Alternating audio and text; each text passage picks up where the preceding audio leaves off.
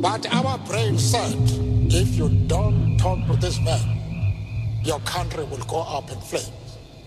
And for many years to come, this country will be engulfed in rivers of blood. So we had to reconcile that conflict. And uh, our talking